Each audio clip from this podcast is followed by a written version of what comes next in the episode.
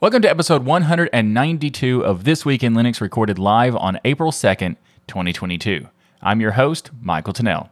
If you're new to the show, this is a show that will keep you up to date with what's going on in the Linux world, and I'll give you my take as a 20 year plus Linux user.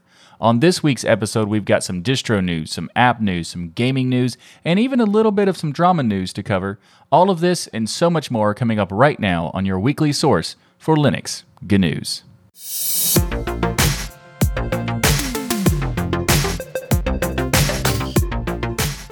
This episode of This Week in Linux is sponsored by DigitalOcean, by Visuex, and by Bitwarden.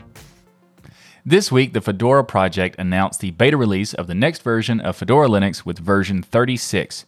First and foremost, I just want to say that this is a beta release, so it is not intended for production just yet, though I do have a quick story about that, which I will share at the end of this topic. But for now, let's talk about what's new in Fedora 36. So with the Workstation Edition, which is the GNOME edition, the GNOME 42 is included in this beta release, and this this this is the newest version of the desktop environment from the GNOME team. For more information about GNOME 42, you can check out the last week's episode of Twill, Twill 191, where we cover the release in depth.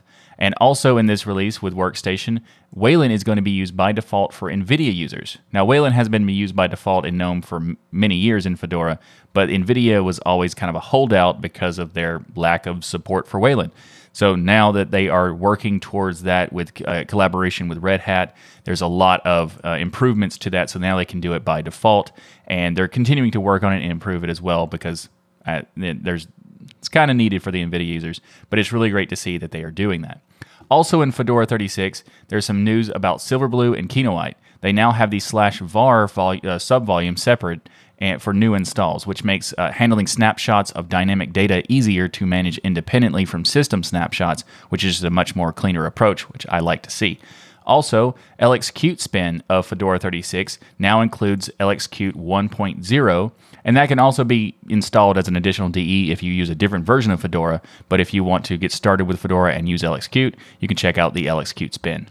We'll also go into more details for Fedora Linux when it comes out for the latest release of 36, like the official release. But for now, just a quick reminder this news is about a beta release, so keep that in mind. With that said, though, I do have a quick story that I mentioned earlier. You see, I ignored my own advice back in September of 2020 when I installed Fedora Linux 33 beta on my production machine, and I have been using that same install ever since. So, in my experience, the beta releases for Fedora Linux are pretty solid, actually. It's kind of crazy because the method I went with updating the beta was also a bit weird, and Fedora somehow handled it, you know, just fine. I still give the warning anyway because it's still a risk. But for me, I think apparently I'm okay with that risk, and I already started messing around with Fedora Linux 36 beta 2, which I plan to install on this production machine as well before the release. So I'm just saying, keep in mind, it's still a beta, but if you want to ignore me, like I'm ignoring me, that's an option too. You'll learn more about Fedora Linux 36 beta. i have links in the show notes. This week, Canonical has announced the beta release of the next version of Ubuntu with 22.04 LTS codename Jammy Jellyfish. First and foremost, this is the beta release as well, just like with Fedora. It's not intended for production just yet. I did try out the beta release for Ubuntu 22.04 LTS just yesterday, and I will say there are some clear improvements and also some changes that I wasn't thrilled about. We'll get to that in a bit. But every Ubuntu release comes with not just changes and updates to Ubuntu, but also all of the flavors as well. There are just way too many things to cover this week for a beta release, but when the final version comes out, we will be taking a look at all of the changes much more in depth for Ubuntu and the flavors. So, just real quick though, we'll do a couple of the highlights. For example, the Linux kernel 5.15 LTS will be used in this latest release. Uh, Mesa 22 will be used. Also, GNOME 42. There's a lot of modifications that Ubuntu makes for GNOME, so it's not exactly like a vanilla GNOME experience, but depending on your preference, you might like that. Also, just like Fedora, Wayland Session by default for NVIDIA users will be included in Ubuntu 22.04. Uh, there's also some visual changes for the 2204 LTS release introduces a new brighter theme as they have dropped the dropped the mix design they used to have. I know this is because they had to do changes but for the GNOME changes and the GTK changes, but I'm still kind of saddened by this because I think the mix design uh, for the Yaru theme was much better than the current super bright theme. Of course, that is just my preference, and I am sure there are plenty of people who will disagree with me on that, but that is it is what it is. However, thanks to using uh, GNOME 42, there will be a global dark theme for people like me who prefer that look and feel anyway, so that's cool. They have also introduced a new feature for easily customizing accent colors. By default, Ubuntu ships with their well known orange as the accent color, but now in 2204, users will be able to change the color accents to a select group of options for more customizations to your liking, which is very nice. Of course, there are also all the other improvements that come from the update to GNOME 42, and if you'd like to learn more about those, then, like I said in the previous topic, check out the link in the show notes for episode 191 of This Week in Linux, and you can learn more about GNOME 42. And if you'd like to learn more about Ubuntu 22.04 LTS beta, link in the show notes. Speaking of Ubuntu, we also have a new distribution to talk about that is based on Ubuntu. And that distribution is Rolling Rhino Remix. This distro is very interesting for a couple of reasons, but there are also some issues with it that I want to make you aware of. First of all, for those unfamiliar with Rolling Rhino Remix, it is a distro that is aiming to be a rolling release variant of the Ubuntu platform. If you prefer Ubuntu base but also want a rolling release, then this might be something to check out. In order to do this, though, the rolling release style it uses development builds from Ubuntu, and due to this, apt is not recommended for updates. Instead, they have a custom tool called Rhino Update, and this is essentially implementing apt and some extra stuff to do the updates. So it is recommended to run Rhino Update at least once per week to stay current if you're going to use this remix.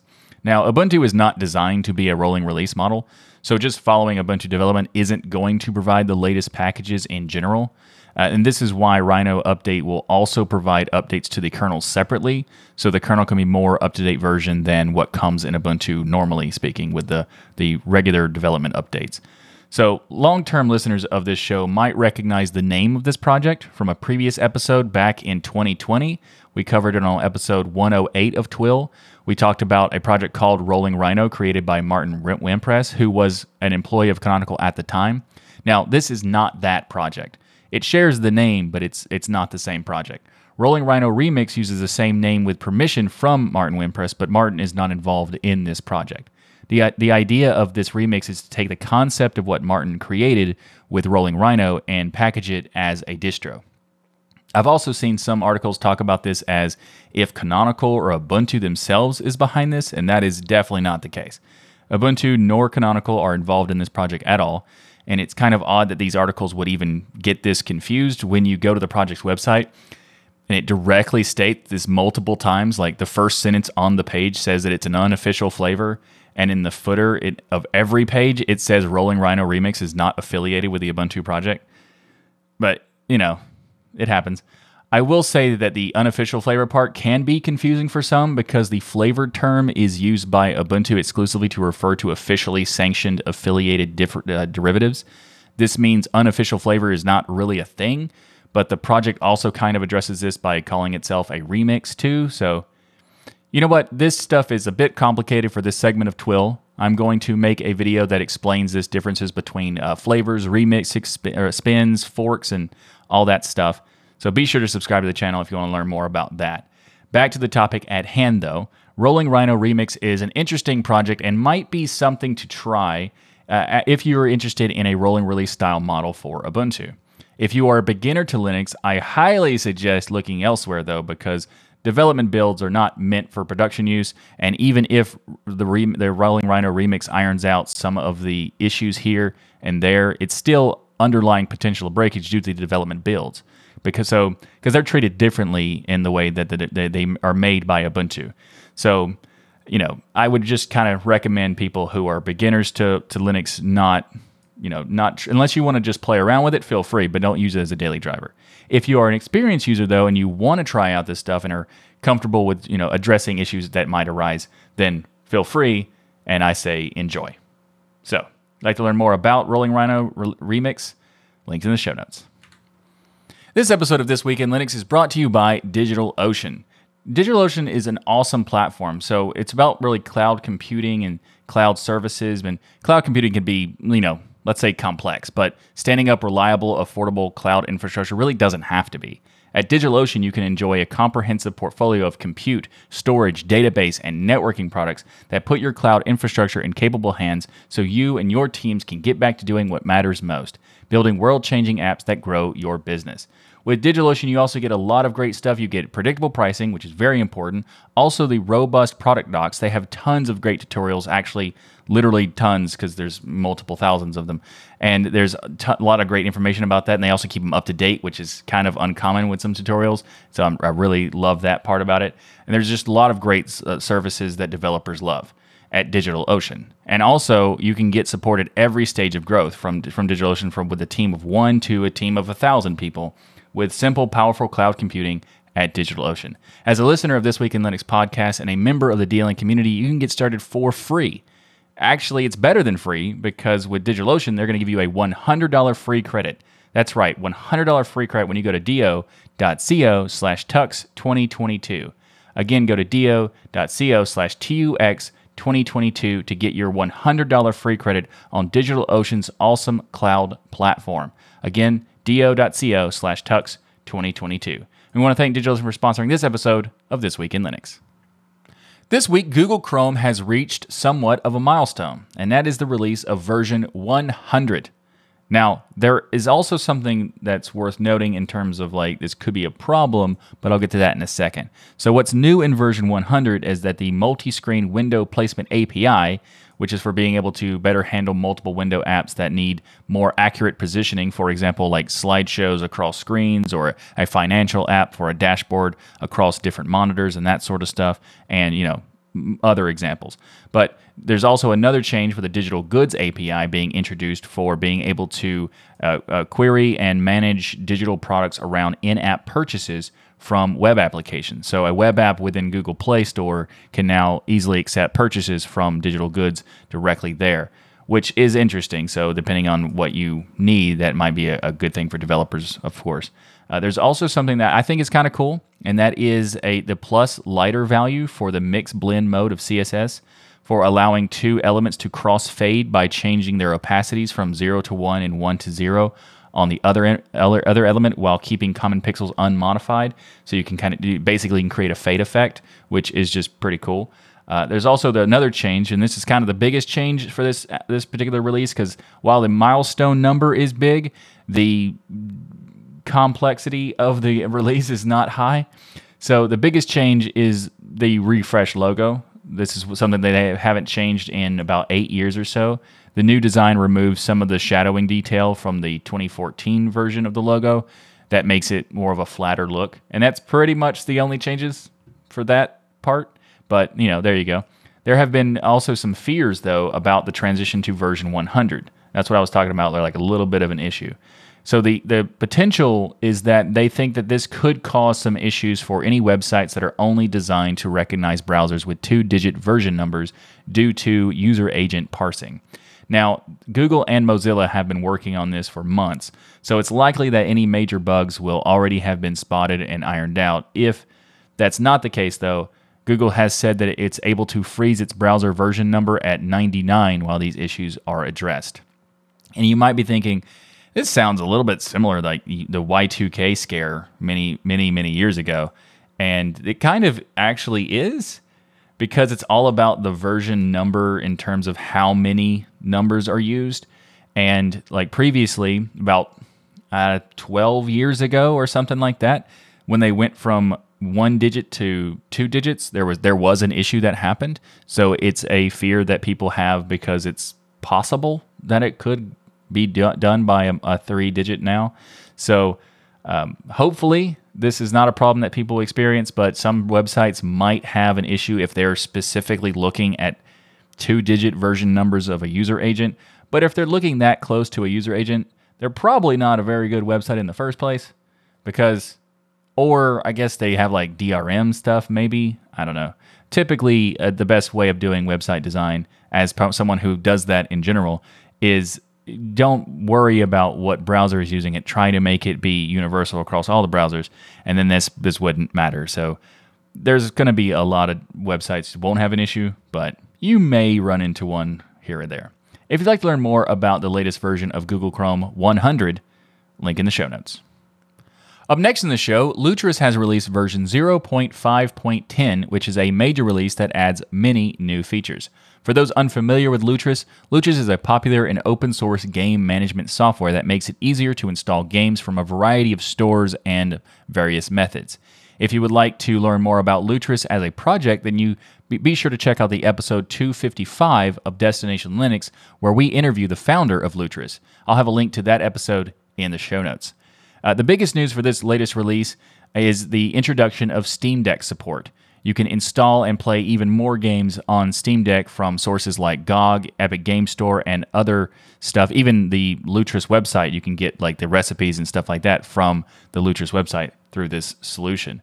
Now there is a Flatpak version that is in the works still. It's ner- it's currently not available, and that's not what relates to this particular news. But Steam Deck users will have to install Lutris from the Arch Linux or the, the AUR repositories. But you'll have to disable something else that's the read only flag on the Steam Deck, which once you have it installed, you can then turn the you know read only flag back on if you want to. However, it is worth noting that updates to SteamOS could cause an issue with this method. So it'd be better in general with the Flatpak once that's done. So that wouldn't shouldn't be an issue going forward once the Flatpak version is out. But for now, it is something to keep in mind. Now, Lutris 0.5.10 release also adds support for EA Origin and Ubisoft Connect accounts. So if you use any of the games from those, you'll now be able to support with Lutris.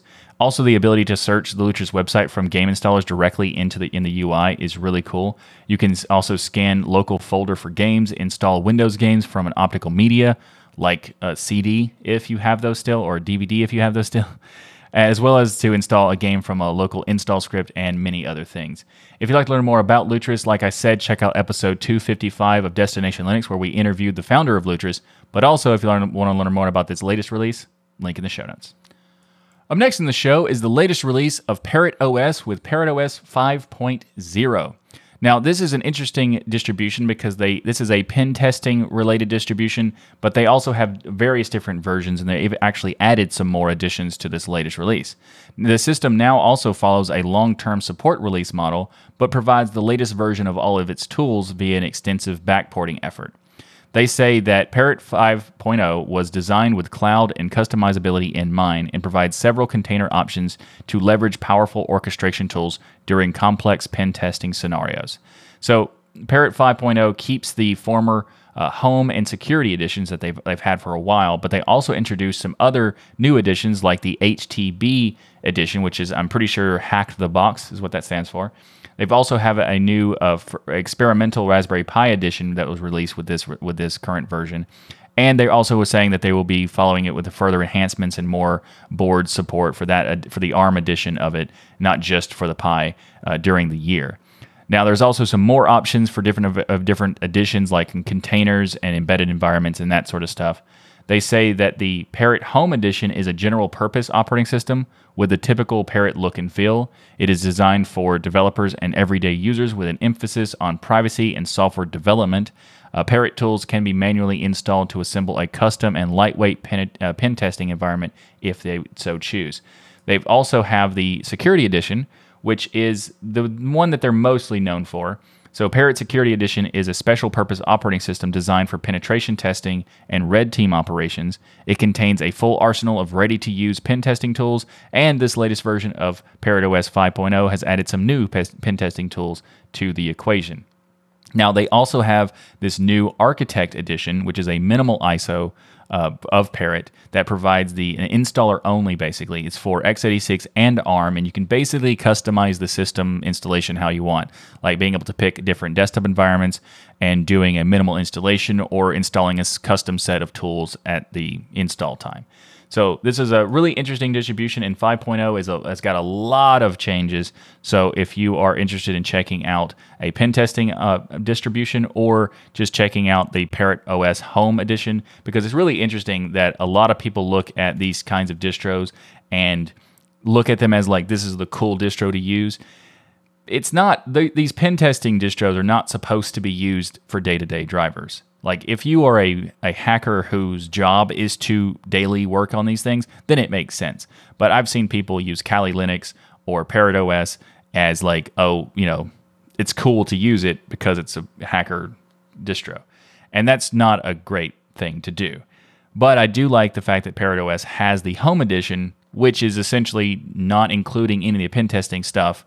So if you wanted to have a pen testing, you know, version that you you use when you need it, and then also have one that's very similar or you know pretty almost identical for your daily driver, it's really cool that Parrot, Parrot does that as they, they take data in consideration. I think that's kind of interesting.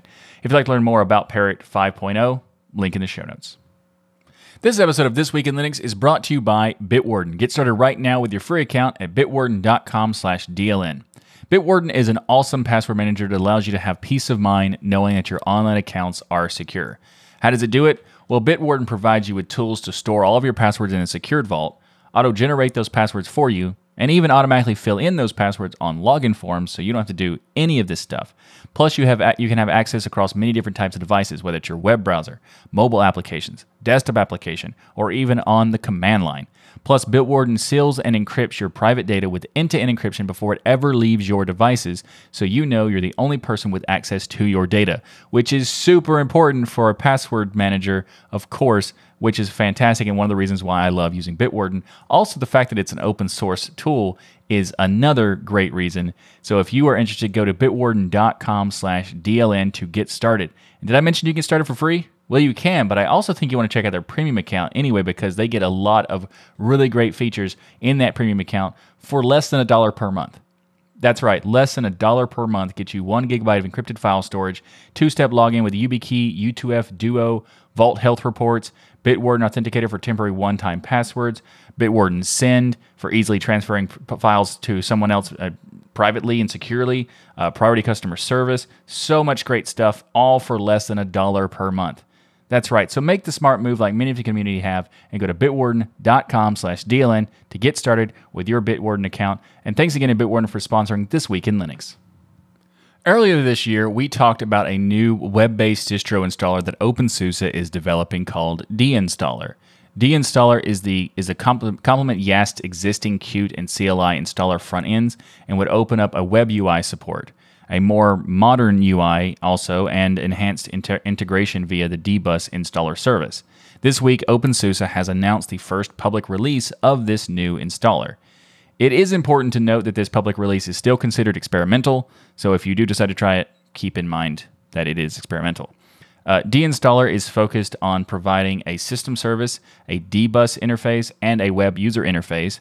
Also, D-Installer leverages YAST libraries, just like the typical way of installing OpenSUSE with YAST. But the, the web interface is built on using a React application with Patternfly, so it does look very nice, and I think there's a lot of potential for this uh, D-Installer in the future. Although I will say the name D-Installer kind of sounds like it's uninstalling because of the deinstall.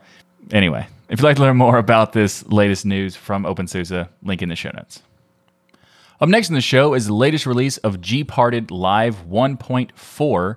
Gparted is a Debian based distro to be a graphical dynamic partition management tool for Linux.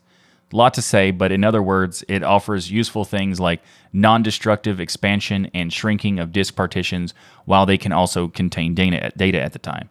What's new in the latest version of Gparted is they have added labeling uh, for a mounted Btrfs, extended 2, 3, and 4 file systems, as well as XFS file systems. They've added bcache detection, and also they've got some bug fixes in there as well.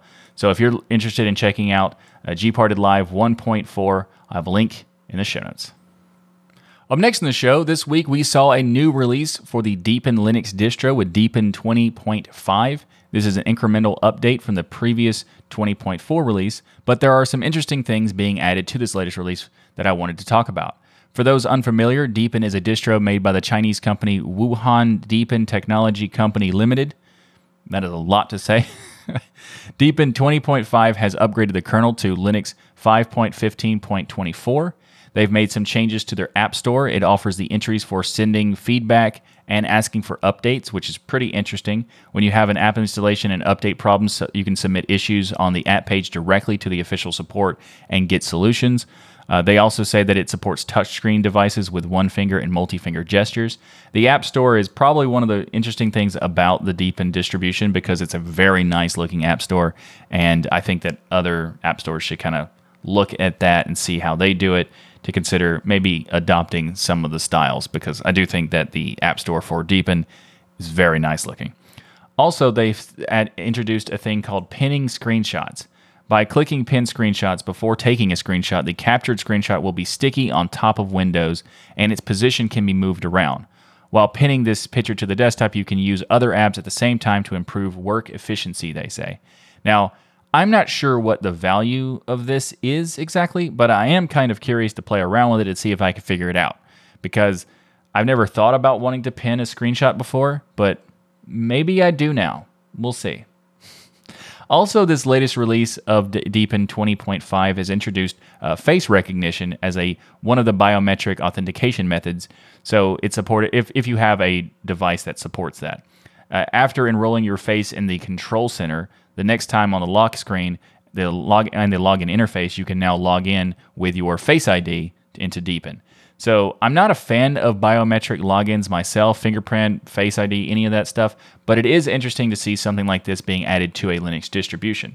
So if you'd like to learn more about Deepin 20.5, link in the show notes. This episode of This Week in Linux is brought to you by Visuex.com. Visuex is a brand strategy design consultancy. This is a fancy way of saying that Visuex helps brands and businesses achieve their goals and accelerate growth through conversions of leads into customers uh, through design and marketing services. Visuex helps businesses gain a competitive advantage and build lasting relationships with their communities.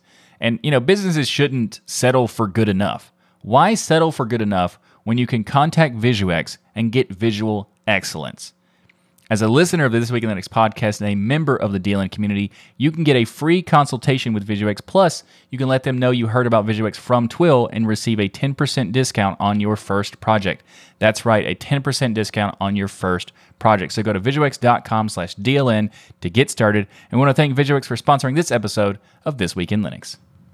Speaking of design, this week the company Wacom wrote a really interesting article about their support for the Linux ecosystem. For those unfamiliar, Wacom is basically the leader in pens and tablets for digital drawing. And as a designer myself with Visuex, Wacom has been on my radar for decades. And one of the reasons I'm a fan of their products is the effort they go to for supporting Linux. Wacom has worked to support Linux for so long, it's felt like it's always been there and I didn't even know when they started doing it because I it just seemed like it was there the whole time when I wanted to switch. And based on this blog post, I it now seems like it was started in 2002, which does feel like almost the entire time. Not exactly the entire time I've been on Linux, but very close. Uh, and I talked about a, a new pen I purchased for my design and drawing work on a recent episode of Hardware Addicts podcast. It was a great discussion. If you're interested in checking that out, I'll have a link to that episode in the show notes uh, for Hardware Addicts, where we talk about the, the pen. And the reason I'm talking about that is because it was a Wacom pen that I purchased. And this is a quote from the blog post that says that at Wacom, it is important that all of our users have their workflows as fully supported as possible. Over the years, more and more enterprise users and creative professionals have been relying on Linux as part of their workflows. Many of these users already rely on Wacom to power their creative and business endeavors. In fact, Wacom devices are being adopted in many Linux enterprise environments beyond the creative industry, such as finance, banking, medical, and public sectors are commonly adopting Linux solutions with pen based workflows. Now that I think about it, I don't think I've ever publicly thanked Wacom for their support for Linux over the years because Wacom is one of those companies that made it possible for me to switch to Linux and still have access to the tools that I needed back in the day for my design work and that sort of stuff. Now, if it sounds like I'm a Wacom fanboy from this topic, well, I am. So now that's settled. You, you, it's clear. If you would like to learn more about Wacom and their products, then I will have links for you in the show notes for this blog post. Uh, I'll also have a link to the Hardware Addicts episode and the pin that I recently purchased if you're curious about that too. So, links in the show notes. Up next in the show, we're going to keep on the topic of drawing, and we're going to talk about Drawing 1.0 being released. So drawing is a application for image manipulation and drawing, and it's very it's simplistic in what it's aiming to be. It's not main, trying to be a Photoshop competitor. It's just trying to give you the basic tools for things that for people who want to get started and just want to do, you know, they need to do some changes, but they don't need to do a, a, a drastic amount of things, right? So version 1.0.0 improves rendering performance, which is definitely visible in when you're editing large images on you know lower end CPUs. They also added a new skew tool I specifically enunciated the word skew because I knew I was going to mess it up, uh, which I did the first time I tried to say this or do this topic. Anyway, so skew tool is basically a way to tilt an image from a rectangle to a parallelogram or other kinds of ways to do it. So basically, it's a deformation tool that you can do uh, horizontal deformation or vertical deformation. They've also made it possible you can select tools with keyboard accelerators, which is like using Alt, uh, Alt B or Alt A for different tools, which is nice because you know use, once you start getting into these kinds of applications if you have to use your mouse to do everything it does slow you down. So i really like to see you know that way of being doing quick shortcuts to, to choose a tool. Also pressing control will display the cursor coordinates in the tooltip which is nice. And if you if you do it while using a tool it may display additional data based on the tool. Such for example the dimensions of a shape you're drawing uh, also, if you press Shift or Alt when using a tool, enables specific options such as locking the direction for a line tool or changing the filling style of a shape and that sort of thing. So, if you're interested in checking out an application for drawing or image manipulation that is designed to be more like a, a beginner's uh, getting started method, then check out Drawing 1.0. I'll have links in the show notes. Up next in the show, we're going to talk about a new feature that was announced by KDE developer Niccolò Ve yesterday on his channel for what is coming to Plasma users to enjoy. I am so excited about this groundbreaking new innovation. There, there, I think there's only one word needed to describe the innovation that this offers magical. Okay, to be serious for a second, this was an April Fool's joke, but I wanted to cover this because rather than just making a screenshot joke, this seems to actually have been created as a widget to put it on your panel. So if you wanted it for some reason, I, I, think it's possible to actually get it.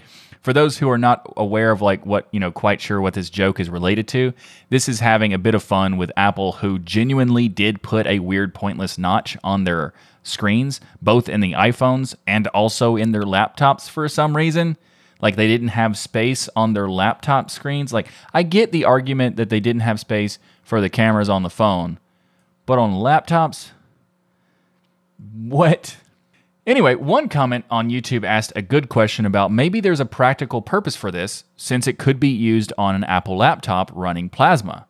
And I was curious about the, what the response would be for this too. So I checked that out, and Niccolò responded with saying basically you could just use the built in spacer instead because that it, it would do the job and it would also work better too.